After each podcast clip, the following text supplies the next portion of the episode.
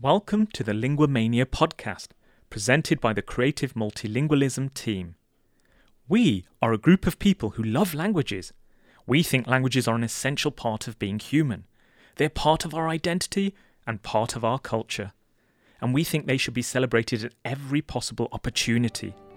So, our podcasts shine a light on some fascinating aspects of languages and language learning which you might not have come across before.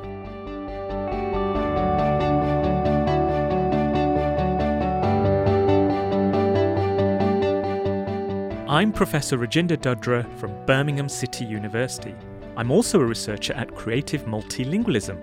We're exploring the links between languages and creativity.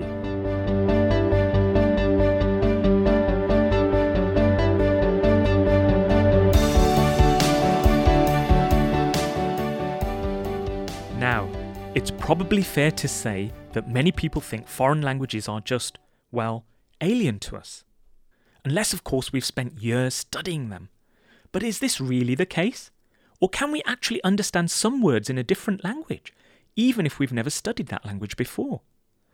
In this episode of Linguamania, Professor Martin Maiden from the University of Oxford suggests that languages aren't always as foreign as we think, especially if we have some tricks up our sleeve to help us decipher them. It's double Dutch. It's all Greek to me. We often hear expressions like this, and they reflect the widespread feeling that foreign languages are just that. They're spoken by foreigners. They can feel like locked rooms that we don't have the key to. People can even feel threatened when they hear foreign languages spoken around them. Now, it's interesting that in Britain, tracing your family tree is all the rage nowadays and we can often be very surprised to learn that people we thought were strangers are actually long lost relatives. This can be true of languages too. If your native language is English, meet some relatives. First, here's some German, read by Sandra Kotzo. You're going to hear a description of the German Chancellor Angela Merkel, telling us when and where she was born and about her family, her university studies, her dedication to politics, and her planned retirement in 2021. Mein Name ist Angela. Ich wurde 1954 in Hamburg geboren, aber meine Familie zog in die DDR, als ich noch klein war. Mein Vater und meine Mutter sind tot, aber ich habe einen Bruder und eine Schwester. Ich war zweimal verheiratet, habe aber keine Kinder. Ich habe an der Universität Physik studiert und dachte, ich würde Wissenschaftlerin werden. In Wirklichkeit habe ich aber mein ganzes Leben der Politik gewidmet. Manche Leute sagen, dass ich die mächtigste Frau der Welt bin. Ich arbeite sehr hart, werde aber 2021 in den Ruhestand treten. Now let's hear some Italian, read by Chiara Capellaro. It's about Italy as one of the founding states of the European Union the country's geography and its language. L'Italia è uno dei sei stati fondatori dell'Unione Europea. La sua capitale è Roma. Geograficamente l'Italia è costituita da tre parti, la parte continentale, con le Alpi a nord e gli Appennini a sud, la parte peninsulare, che si allunga nel Mediterraneo in direzione nord-ovest-sud-est, e per concludere la parte insulare con le due maggiori isole del Mediterraneo, la Sardegna e la Sicilia. La lingua ufficiale è l'italiano, ma non è raro avere come lingua madre un dialetto locale.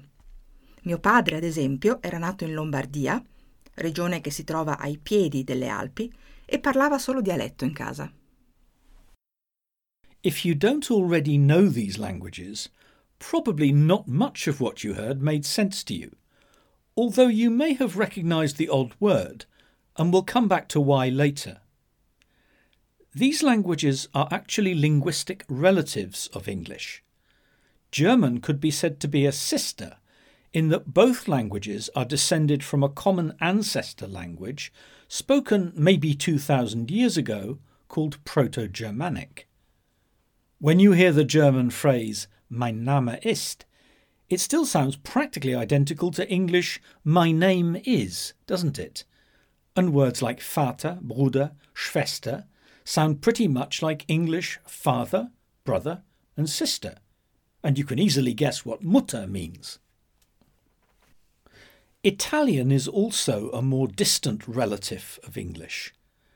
It is descended from Latin, and Latin, in turn, was descended from a language called Proto Italic. And in turn, this Proto Italic and Proto Germanic share a common ancestor, which linguists call Proto Indo European, spoken some four to six thousand years ago. This Proto Indo European is actually also the great grandmother of other modern language families, such as Celtic, Slavonic, and many of the languages of India. All of these languages and language families are relatives. Well, then, many languages are part of larger family trees. But how can we spot our linguistic relatives?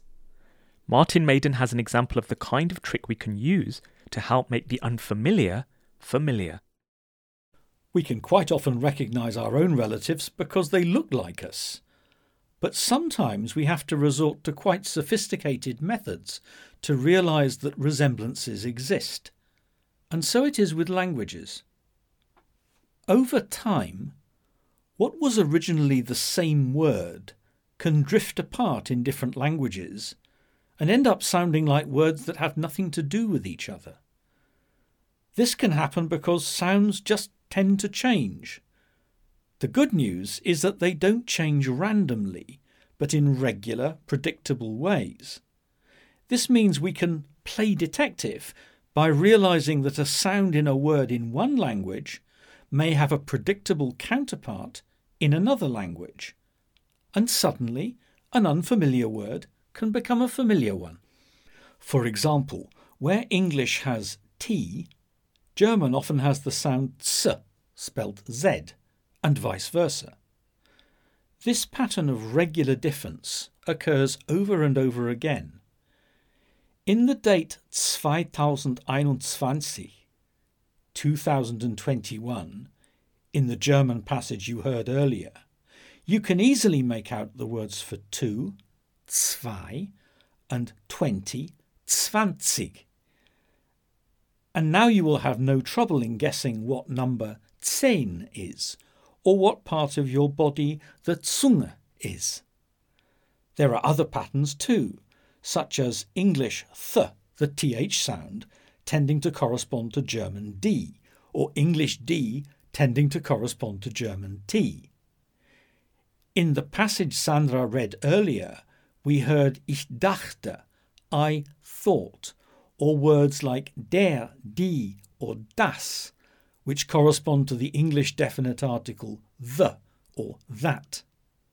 You've probably heard German speakers saying danke, and that corresponds to English thank or thanks. And it's pretty easy to guess what the number drei is.